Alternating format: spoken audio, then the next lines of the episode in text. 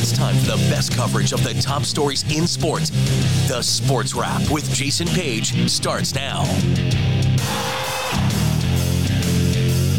Yes, indeed. This Monday, November 13th, 2023. I am Jason Page. Nick Ferguson's going to hang out with us here in a couple of minutes. The weekend in the NBA, odds and ends. Do some college football with Nick. But we start out uh, in the NFL, and the more we think we know Nick, the less we actually do. That's that, that's just what I continue to come up with. Now things are starting to crystallize in a way. Um, where, where we're starting to, to get a sense of you know who's going to be there at the end of the year and who isn't. But I thought I had Baltimore figured out. No, I thought the Ravens were a team that last week I put them in my contender list, not just as a contender to win the division, which obviously they could, but as a Super Bowl contender. And then Cleveland comes in this weekend, uh, gets the win in Baltimore, comes from behind to do it. There continues to be this bugaboo for the Ravens of not being able to hold fourth quarter leads. It's not just a problem this year, it's been a problem in previous seasons as well. Uh, we saw what Houston was able to do uh, against Cincinnati on the road. Jacksonville, obviously, the struggles at home against the Niners. What was the biggest takeaway for you from week 10 around the league? Well, the biggest takeaway was that the Houston Texans have found their quarterback. After years and years of searching, especially after Deshaun Watson and the off the field issues led him to donning a Browns uniform, CJ Stroud has come in and revitalized that fan base. And just think about it. He was one of those quarterbacks coming out during the whole draft process that analysts, some analysts, that is, I don't want to generalize, kind of attacked because the S2 cognitive test was showing him an 18 percentile and they wanted guys in an 80 percent percentile. All I know is the guy is a baller. And I know there are a lot of those tests that are supposed to predict how well the player is going to play.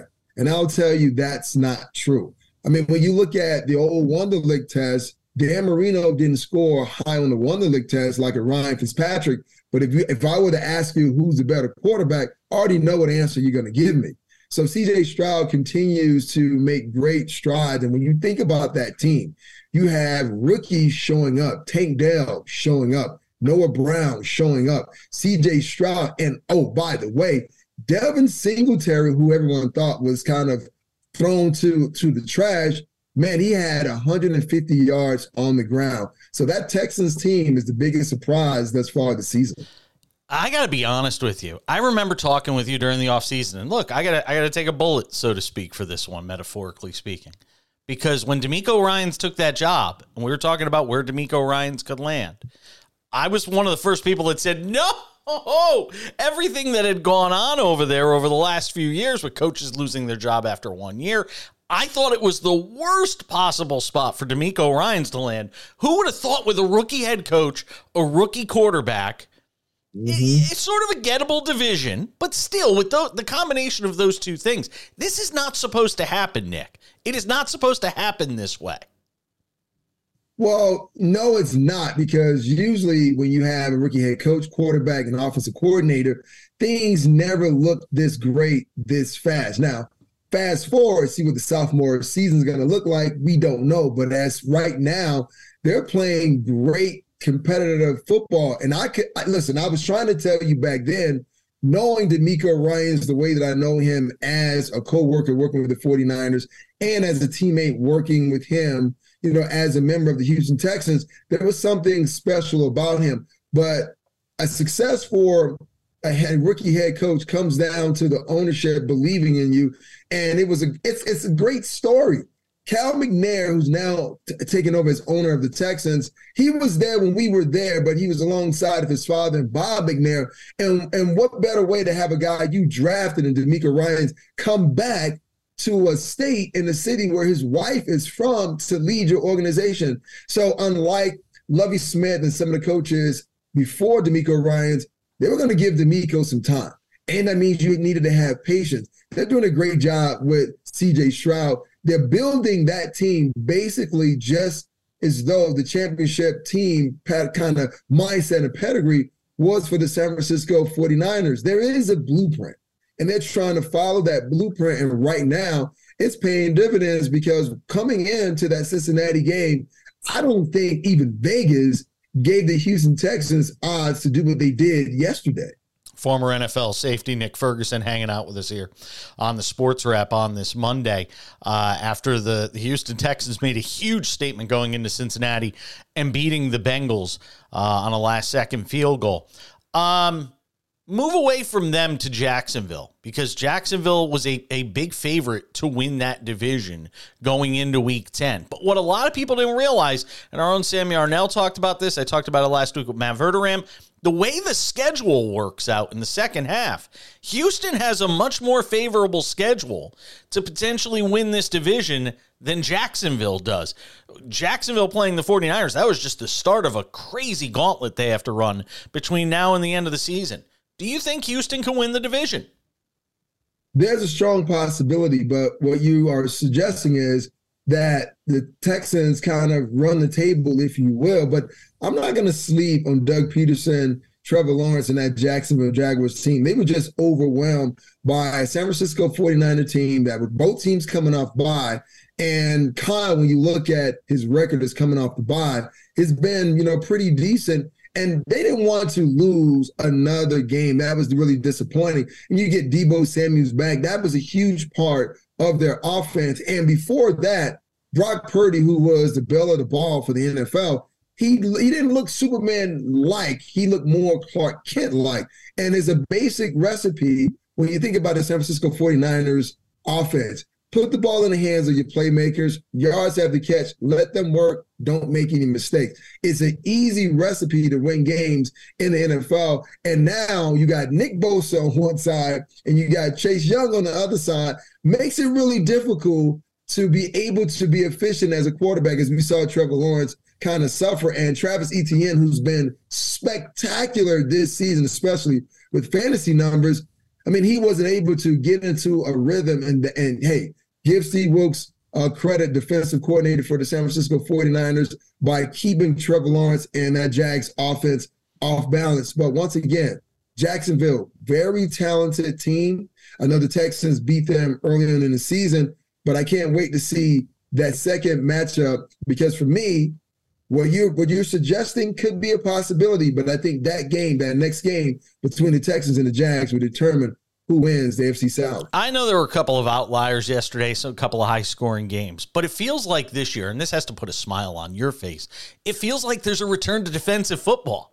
I mean, the, the, teams that we all talk about as potential Super Bowl contenders, we're not talking about them because of huge offensive firepower. We're talking about them because of outstanding defenses, whether it's Baltimore, you know, yesterday being sort of an outlier game for them, whether it's Kansas City, a team like Jacksonville that up until yesterday had been a top 10 defense. You look around the league and it's about defense again. And it almost feels like while it took a few years for players to sort of catch up to the rule changes that the, the, the, the league implemented to try and make it a more offensive minded league. It feels to me like the defenses have caught up, defensive coordinators have caught up and gotten to the point where they've started to figure out how to work and massage these new rules that the league put in to try and make it a more offensive minded league. Well, let, let me correct you for a second, uh, JP. It's always been about the defensive side of the ball. That's why the cliche saying is that you cannot win a championship without defense, and your run game and your defense must travel. So defense wins championship. We leave all those uh, statistical record-breaking games for the regular season, but the defense shows up in the postseason. The defense never disappeared. What we see every single year after a bombardment of defensive players against the offense, we see the competition committee get together and they change the rules to better help the offense because they feel, you know, you know what?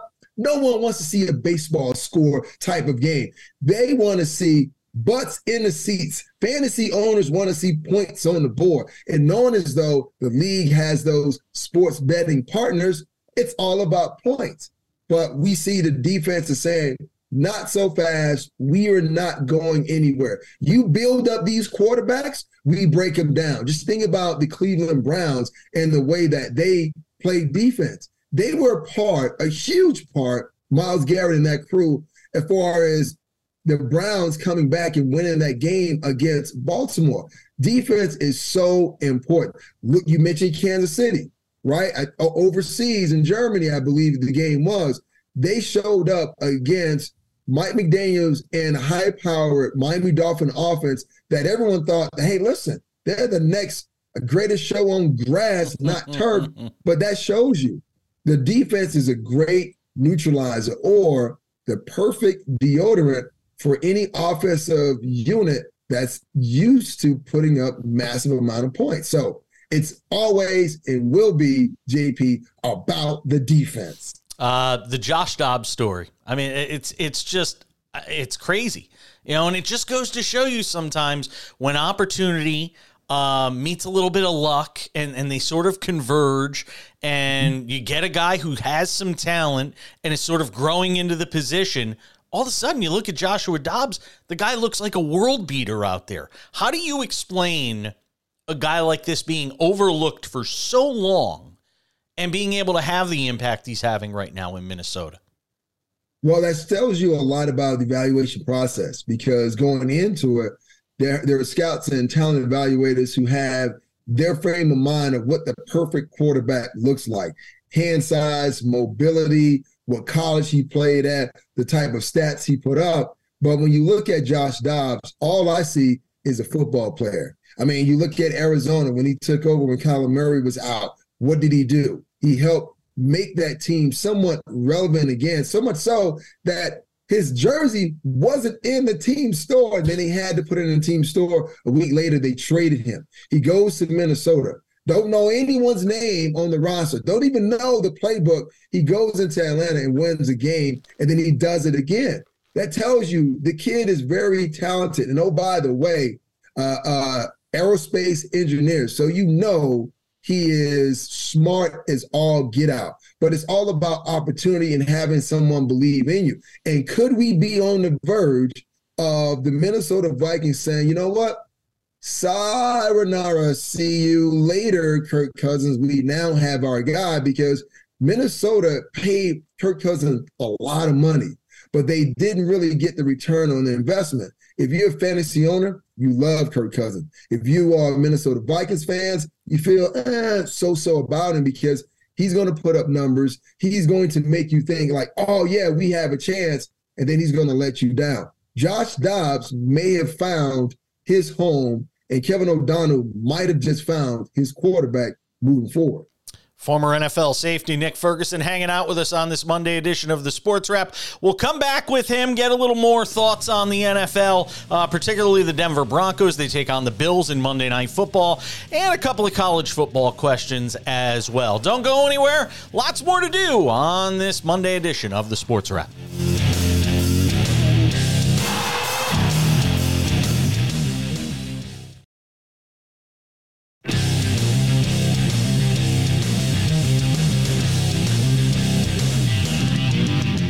Lots of football to talk about on this Monday edition of the Sports Wrap. Sam Yarnell will be back tomorrow. Do a Monday Night Football recap with him. And if we're talking about Monday Night Football, we're talking about the Broncos and the uh, Bills, which we'll get into um, with Nick Ferguson here in a couple of minutes. But Nick, uh, got to talk some college football, and obviously you're in Denver. Um, so you've seen plenty of the Colorado Buffaloes, who are the talk of the college football world after they won a couple of games to start the year.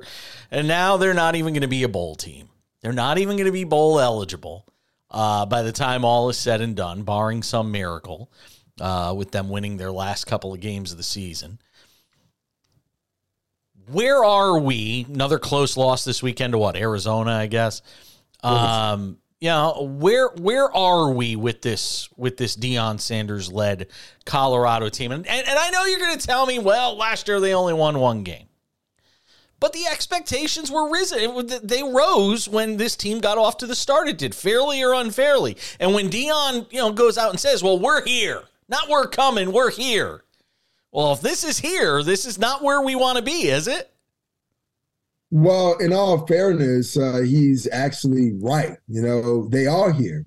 And I will reference the idea of winning one game last year, which changes a lot. And just think about what you said and how the country kind of reacted after the Buffs were able to win, you know, three games and have that 3 0 start everyone was thinking, wow, this is great. And we haven't seen this much energy pumped into college football in a while because it was hope, right? Everyone loves hope. The idea of thinking that something's going to change down the line. So they have surpassed everyone's idea of what they could be.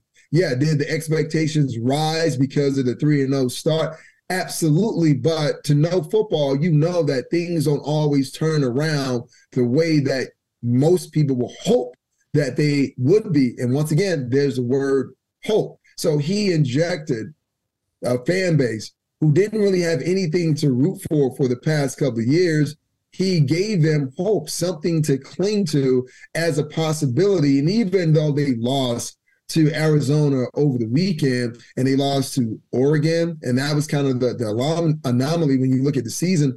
But the USC game, the Oregon, the Oregon State game, those were all games that the Buffaloes were in and they could have won and should have won, but they didn't. But there's all kind of personnel issues that Coach Prime. Yeah, I wouldn't say should. I wouldn't say should have won because I, I don't think from a talent standpoint, I don't think we're there where they need to be to win those games yet. Defensively, obviously, we've seen the struggles. The offensive line, I mean, they still yeah. need they still need more guys, that, and that's the bottom line. But that's where the hope comes in because when you look at those scores, they were not like the Oregon no. score. That was that was the only game all season long that you were like, man, they were never in that game to begin with. I mean, you look at the UCLA game they were in those types of games and know, knowing what we know, and you just said it. You look at the personnel issues, and it starts with the offensive line. Mm. If you can be in games like that with Shedeur Sanders as your quarterback and almost have an opportunity to win, the mindset is if Coach Prime is able to get the guys up front, that changes a lot of what we saw as far as being able to close out games. Because at the beginning of the season, they were a great second half team. And then they became a great first half team, but they have not really put four quarters of football together. And a lot of those personnel issues up front definitely makes that difficult. So there is a lot of hope in Boulder. There's is there is a lot of hope in the CU Buffs fan base that if Coach Prime can go out in the portal, get guys who can play up front, who are big, physical, and they can move their feet, that now changes the outcome in 2024. Is Deion in this for the long haul? Do you get the sense, you know, he sells a great game. He really does. And I want to believe he's going to stay because I do think it's great for for Colorado football and good for college football at large to have Deion in the game. For whatever I think of him and the and the hype and the bluster and all that stuff. For whatever I think, it is a good thing for college football. But is he in it for the long haul? Well, define long haul. See, that's the thing, and that was something that was a conversation yesterday, or oh, Saturday after the game. Well, another member of the media brought that same question up and asked them the same thing. Define long haul. Are we talking five more years, six more years, or are we talking three more years? For me, the realistic answer to that, I'm thinking maybe three to four. The idea is to get his coaches in the right position, set them up, also set up, you know, Shedeur, who I think is going to come back for another year and will be a top prospect in 2024. Once you get that out done and out the door, now whatever coach that you handed over to, and it could be a coach currently on his coaching staff, you put them in great a great situation. You look at the revenue and how that revenue is changing that Boulder area. So much so, the small Pop Warner uh, jumbotron that they have now they're going to put $15 million into the stadium and make it much larger. That is the Coach Prime effect. So if Coach Prime does decide to leave in two to three years, he still would have left, just like Jackson State, the program better off than he when you know when he walked through the door. What do you make of the Jim Harbaugh suspension, the three games to end the regular season? uh, the advanced scouting. He's he's been in all sorts of hot water this year. Now the the Big Ten says this is not a suspension of Harbaugh. He is serving the suspension basically on behalf of the of the program. That it's not really a, a suspension of him, but it's an indictment on him. It's It's an indictment that this is happening under his watch. I get the sense he's done at the end of the year. He's just going to say, you know what? I've had it, especially if they were to win the college football playoff championship. Um, I could definitely see him walking, saying, I've accomplished what I set out to do at my alma mater. What do you make of the situation in Michigan, the the allegations, and you know the the Big Ten suspending Jim Harbaugh, and where we go from here? Well, the, the first thing is when I think about sign stealing, that has been taking place for for years. As far as uh, guys being hired on college or uh, professional payrolls to listen, to watch the film, to see if you can pick up on any subtleties that you can use as an advantage in the game. But First was this more egregious in any way to you? Well, it was a little because uh, I think it was Central Michigan that he was on the sidelines with.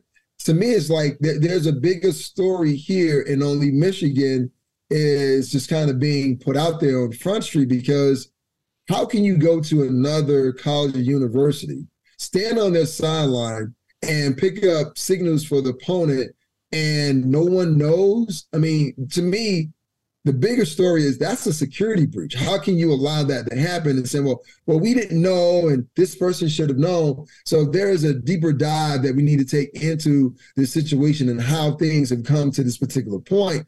But to have Coach Harbaugh not be on the sidelines for a couple of games, I mean, it didn't really affect Michigan playing against Penn State this weekend because at the beginning of the season, he missed a couple of games because I guess self-imposed suspension on him early on. But the kids know how this works. They went out there and they played well, you know, for Coach Harbaugh and the other coaches who were taking over. So it, it's kind of a, a, black eye for college football when you really think about it. Because here, it, what we're seeing right now with Michigan is a lot of things that have taken place in college football that have never been addressed, but just so happens Michigan is the face of the black eye of college football right now. Uh, the Lane Kiffin story from last week, the audio that emerged of yeah. him, you know, going after one of his players, now former player, throwing him off the team, kind of poo pooing mental health, which is obviously a sort of a big no no these days because we kind of all know the the significance that all sports have put on mental health, especially when you're talking about at the collegiate level and you know sort of the the young age of of, of college athletes these days. Do you feel like the Lane Kiffin story has gotten enough attention and you know, with with all the different black eyes and, and sort of the different things that have gone on around Lane Kiffin, is this just another one we, we just kind of chalk it up, put it in a column, or does this one carry more significance to you? The reason uh, it carries more significance for me because it, it, speaks to the importance of one of the basic things that we do every day, is communicate. And you know, we're in the communication business, and I know a lot of people who uh, don't really do that uh, typically well so this is a situation where coach and player needed to be on the same page. As a coach, when you find out that your player hasn't uh, been present at practice or whatever, you have to approach it in a different way. You don't know what's going on with that young man. So first and foremost, find out why was it that he was missing practice? What is it that you're going through?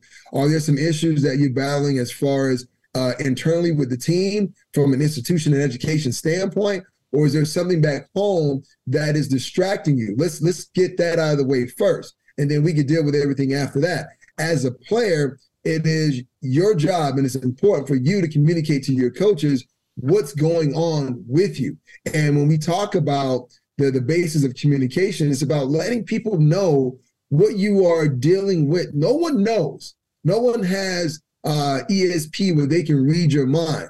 They won't. They won't know. It's like in relationships I've been with, um, been in in the past with uh, women I've dated, they may be upset and they may be upset with me because I don't know why they're upset.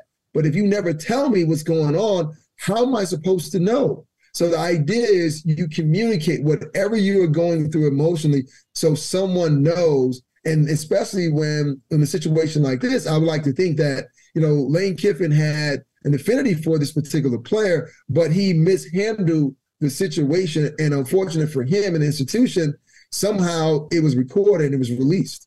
Uh, before I let you go, talk about the Broncos playing better football, three and five.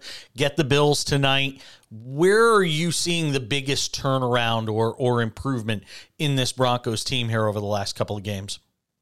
On the defensive side of the ball, obviously we go back to the Miami Dolphins game, and everyone would love to burn that tape, but it's kind of burnt into our memory. But that was a game where a lot of guys who were very talented, they were not doing what they were coached to do. If you listen to the guys over their two game winning streak, they will tell you the reason things have gotten back on track is because every guy is now committed. And I know it sounds strange. How can you be an NFL player being paid a lot of money and not committed? Believe me, it definitely happens. And oh, by the way, they had some guys who were dinged up who are now back into the lineup. So they're playing a lot of inspired football. But the bigger thing was the management realized that certain veteran players that they thought they were going to rely on were not reliable as far as production and leadership. And that was Frank Clark and Randy Gregory. So they moved those guys out to allow some of the young players to come up and get more playing time. And that's been a huge difference for Vance Joseph and this Broncos team. Is there a parallel between the Broncos and Buffaloes in that both teams were just so bad last year and left in such disarray after last season? And you've watched Colorado and, and Deion Sanders get this Buffaloes team into a better position, in a position to be competitive every week, the Oregon game notwithstanding, and what Sean Payton took on. And and granted, a lot of people crushed him for the comments about Nathaniel Hackett and what this organization looked like when Hackett left. That that there was a lot of work that had to be done here. Is there a parallel between the Buffaloes and the Broncos in terms of trying to sort of um, make strides this year that put the team in a position to be successful beyond this season and for two and three years down the road?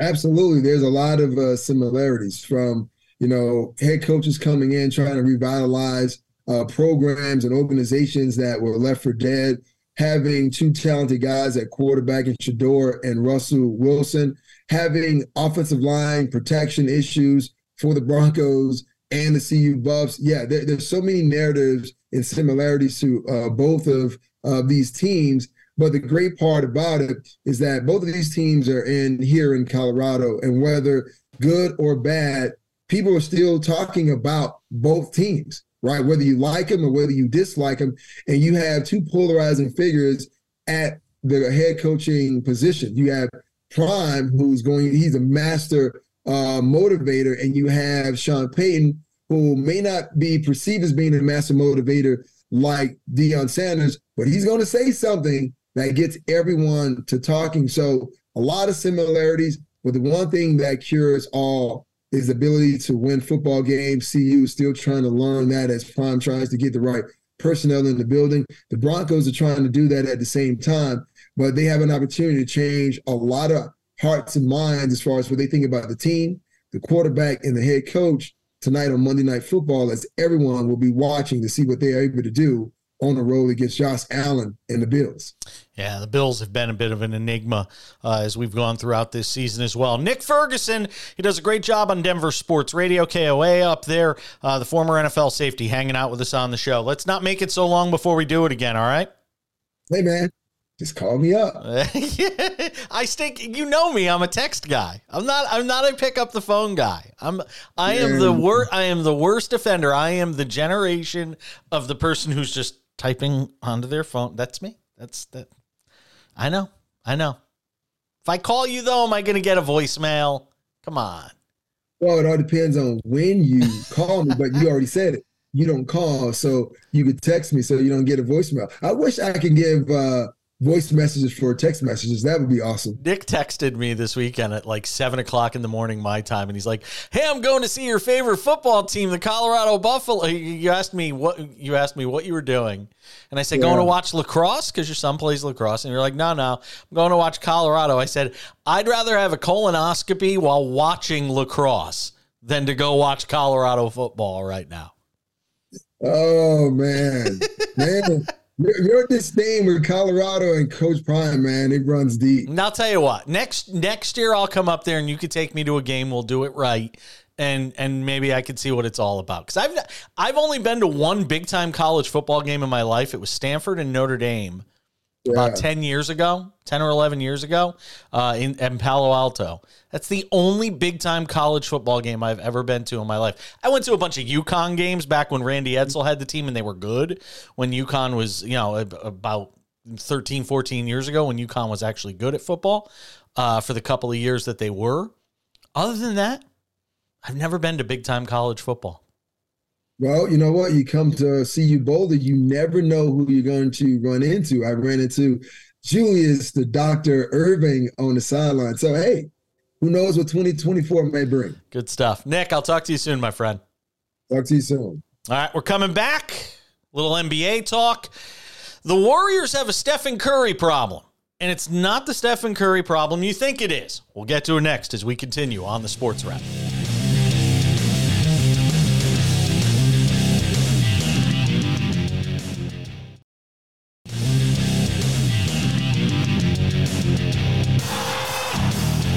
Continuing on this Monday edition of the show, thanks to Nick Ferguson for hanging out with us, talking all things football. Former NFL safety, friend of the program. The Warriors have a Stephen Curry problem, but it's not the type of Stephen Curry problem you'd normally expect me to be talking about, where somebody's underperforming or not rising to expectations, struggling in the clutch, turning the ball over.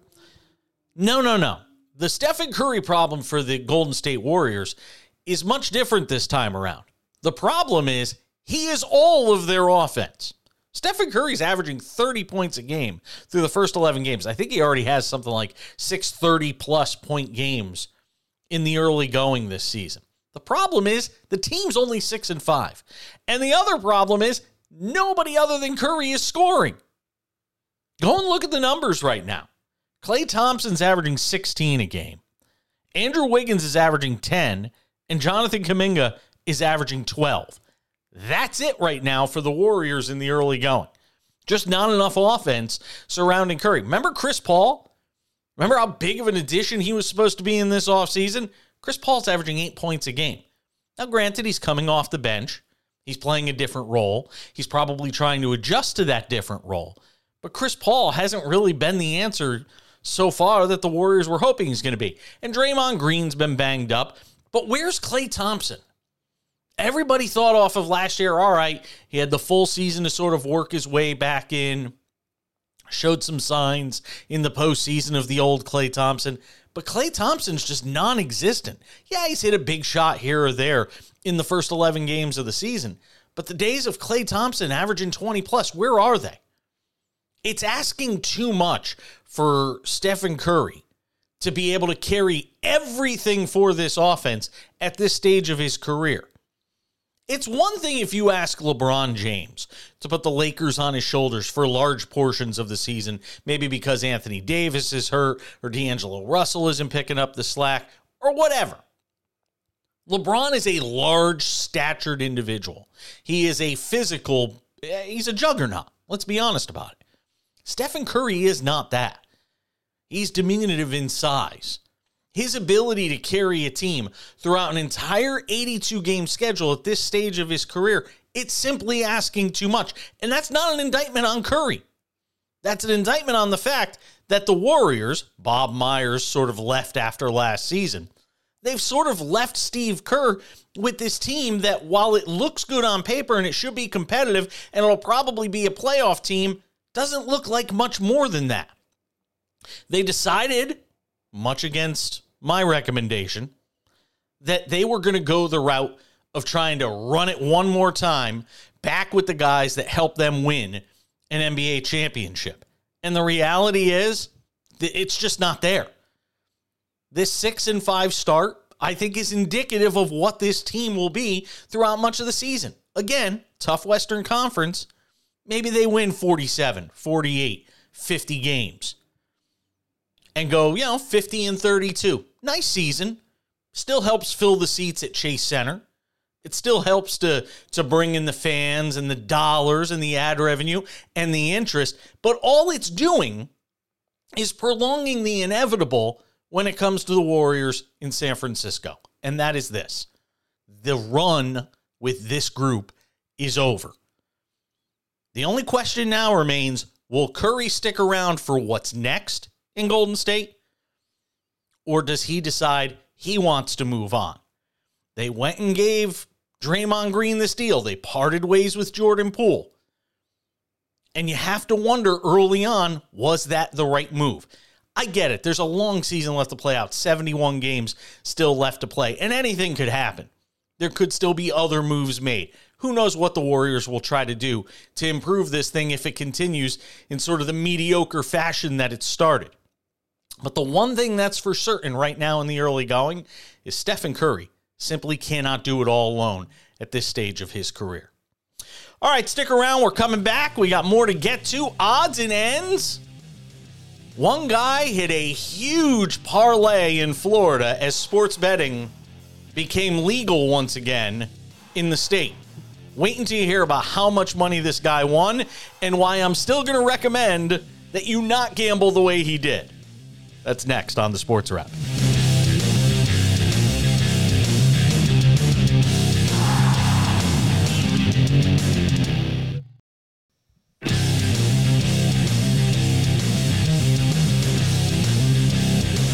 All right, getting set to put the wraps on this Monday edition of the show. Odds and ends, appropriately named for today. Because one guy played the odds and he won big. How about to the tune of five and a half million dollars? A sports bettor in Florida won five and a half million dollars on a 500,000 four leg NFL parlay with the newly reopened Hard Rock Sportsbook. Uh, when Texans kicker Matt Ammendola hit a 38 yard field goal on the final play to give the Texans a 30 to 27 win in Cincinnati. We actually talked about it a little earlier on the show with Nick Ferguson. Four leg parlay. Here's what the guy bet the Texans to beat the Bengals, the Texans Bengals to go over 44 and a half, running back Devin Singletary to score a touchdown for the Texans, and Singletary to go over 51 and a half rushing yards. Now, look, you hear me say it all the time parlay to lose. This is one of those examples, though, that bucks the trend. Who knows how much this guy wins or loses on, on the average day, average week, average month, average year? He won big, and it made headlines on Sunday night and Monday morning. But at the end of the day, this is not a winning strategy when it comes to sports betting. If you want to put a dollar on these sorts of parlays, I get it. You're throwing a half a million dollars. It's all relative to, to how big your stack is, how much of a of a bankroll you have. But a half a million dollars to pay out five and a half million, it all sounds great.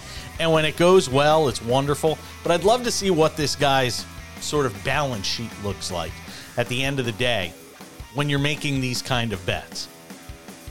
Talk about it all the time. I, Sam's on the show tomorrow. We'll, I'm sure we'll talk about it with him. Uh, Sam Yarnell, our, our friend from Sports Grid. You ultimately have to make smart wagers. I'm a one and done sort of guy. Even if I like multiple bets from the same game, I'll just place them as single bets. I am not a parlay guy.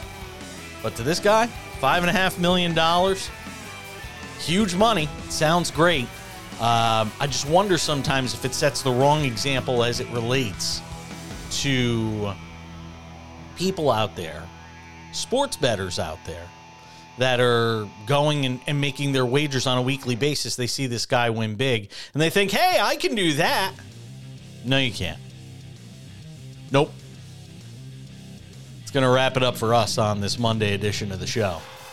Sam Yarnell returns tomorrow. Thanks to Nick Ferguson for hanging out with us from KOA in Denver, the former NFL safety. I'm Jason Page. See you back here tomorrow on the Sports Wrap.